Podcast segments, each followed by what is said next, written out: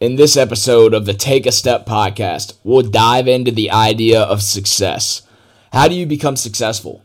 What does success look like? What even is success? These are all questions that most of us who have a growth mindset will constantly try to find answers to. There's so many people that teach and coach on the idea of success, and it seems like everyone has this predetermined understanding for what that even means. The truth is, everyone has their own interpretation of a successful life because everyone has their own priorities. Unlike what we see so much of today, no matter how you define success, it's not achieved by playing the victim. Instead, it's the result of the consistent pursuit of excellence. Here we go. What's going on, and welcome to the Take a Step podcast. I'm your host, Josh Johnston, founder of Take a Step. It's a community that's focused on bringing together like-minded individuals who are all focused on growth so that we can really push each other towards maximizing each individual's God-given potential. If you find value in this podcast, please leave a rating and review on whatever platform you're listening on. It helps us to grow the community and ultimately change more lives for the better. Feel free to give me a follow on social media at Take a Step and reach out to me if you have any questions or just want to connect. With that being said, let's dive in.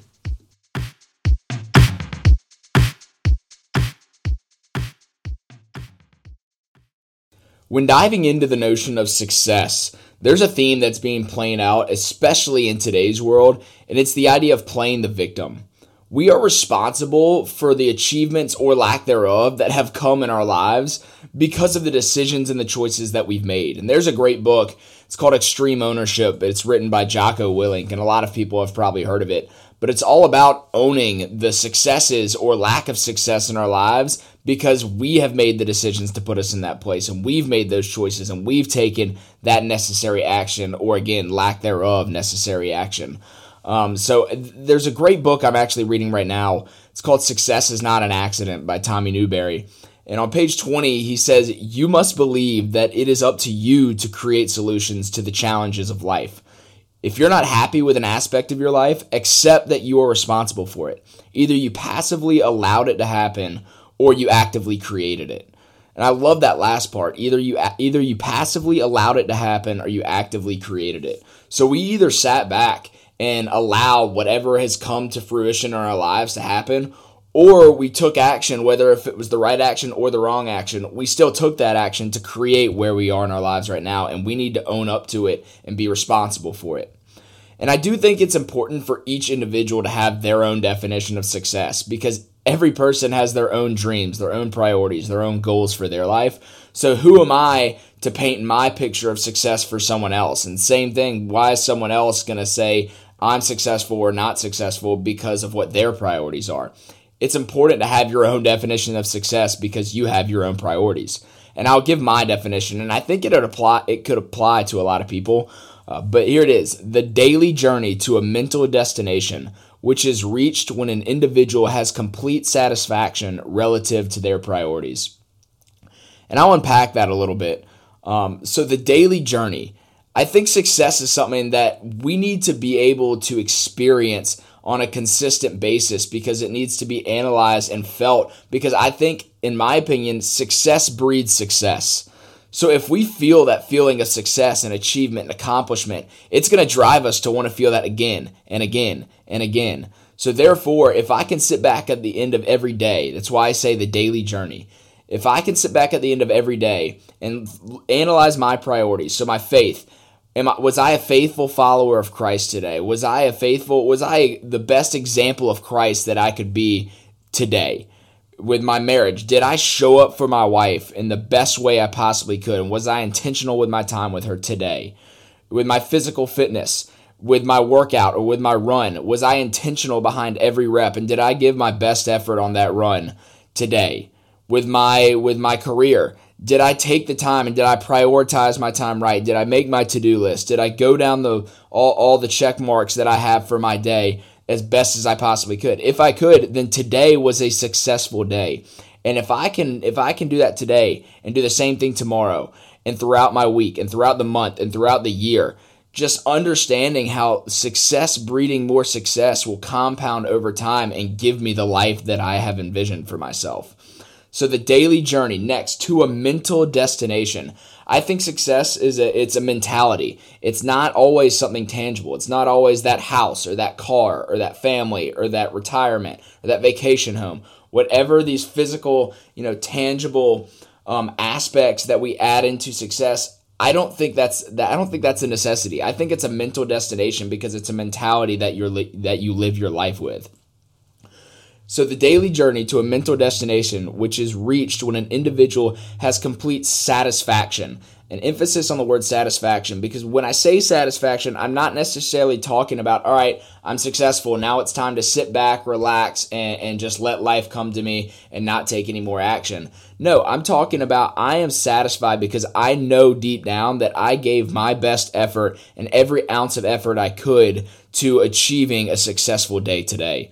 And then relative to their priorities. So ending off my definition, the daily journey to a mental destination, which is reached when an individual has complete satisfaction relative to their priorities, not your priorities, their individual priorities, because my priorities are going to be different than someone else's priorities. So it's all relative to that person and their situation. And I think this relates to the idea that we have been created on purpose for a specific, unique purpose. We've been created on purpose for a purpose. Our Creator, our Heavenly Father, has created each and every one of us for a unique purpose that's specific to us. So therefore, once we find that purpose, and yes, it is extremely important to seek out and find your purpose in this life. But once we find that, then we should take action and go all out towards fulfilling that purpose. And that will relate to what our definition of success as well, because once we find our purpose, we can then define our priorities and define what we would deem successful. So if you're successful by the world's standards in a life you don't enjoy, then imagine how successful you would be by your standards in a life you do enjoy. There's not, like as I've been saying, there's not one plain vanilla definition for what successful is. It's up to you to define for yourself. So once you define that, imagine how successful you will be by that life and by that standard of success, because you will enjoy that life because that is your definition and no one else's. This past summer, my wife and I went on, we were on vacation over in Hilton Head, South Carolina, and we were staying at this resort, and there was this really cool interaction that I noticed between a dad and his daughter, and they probably didn't realize how impactful that interaction was. But in hindsight, I look back, I'm like, wow, that was incredible. But this dad and his daughter and his son as well, they were all three at the pool, and the daughter was trying to do a flip into the pool because the dad just did a flip, and then her brother did a flip, and then the girl was scared too and said, "Dad, I don't know if I can do it." And the dad looks at her and says this, "You're never going to do it if you don't try." Now, how often can we apply that to our lives? It sounds so simple, but think about it. How many times are we never going to do something? How many times have we not achieved something just because we didn't try to do it? Just because it seemed like something that wasn't fit for us, or it seemed unachievable, or we can give every excuse in the book. But we will never do something in our lives if we don't try. Set those priorities, set your goals, and then take action on them. There's a great quote by Coach Charles Kelly, who's the defensive coordinator for the Colorado football team under Deion Sanders. But he says, "Success only comes before work in the dictionary. It's time to go to work." Success only comes before work in the dictionary. It's time to go to work. We're not going to achieve success without work. And work always preludes success. We're not going to just get success and then, oh, now I have to work now that I got my success. No, success always comes from work. When you wake up in the morning, what you did yesterday has no relevance to who you are today. To wake up today and make the decision that today I'm going to better myself and have a successful day today. And yesterday is yesterday's news. Today is today's news. And I can take action and control what I do today. And success doesn't care what day of the week it is or what you did the day before. We can do, for example, with my faith, what I would classify as a successful relationship with Christ. So many people, especially in America, wake up on Sunday mornings, we'll go to church, and then be a different person Monday through Saturday. And then, oh, here Sunday is again. I'm gonna go be a Christian today and walk into the church doors and sing my worship music, listen to the pastor, then go home. That's just one example. But if we can, same thing with our work life. If we are say that we are dedicated to our careers, then why is it so frowned upon to say, hey, let me open my computer and do some extra work this Saturday morning or this Saturday evening before I go to bed? Why is it just Monday through Friday that those are the only days that we can do our work? No. Choose to wake up every day and know that today is the day that I can make a difference and move the needle towards what I deem to be successful. Hey guys, this is Josh Johnston, founder of Take a Step. I hope you're enjoying this episode. I wanted to interrupt real quick just to say thank you. Thank you so much for tuning in and supporting the brand. If you find value in this podcast and you think that the message promoted here has the power to make an impact in the world, please do me a favor and leave a rating and review on whatever platform you're listening on. It really helps us to continue to grow the community and change more lives in the world. Feel free to give me a follow on social media. I'm currently on Instagram and TikTok @__takeastep__. And give me your honest feedback and reach out to me if you have any questions or if there's anything I can do to help. With that being said, let's get back into the episode. Rather than having your mind consumed with success or your end goal, focus on the necessary steps to get there, and your goal will come to fruition organically.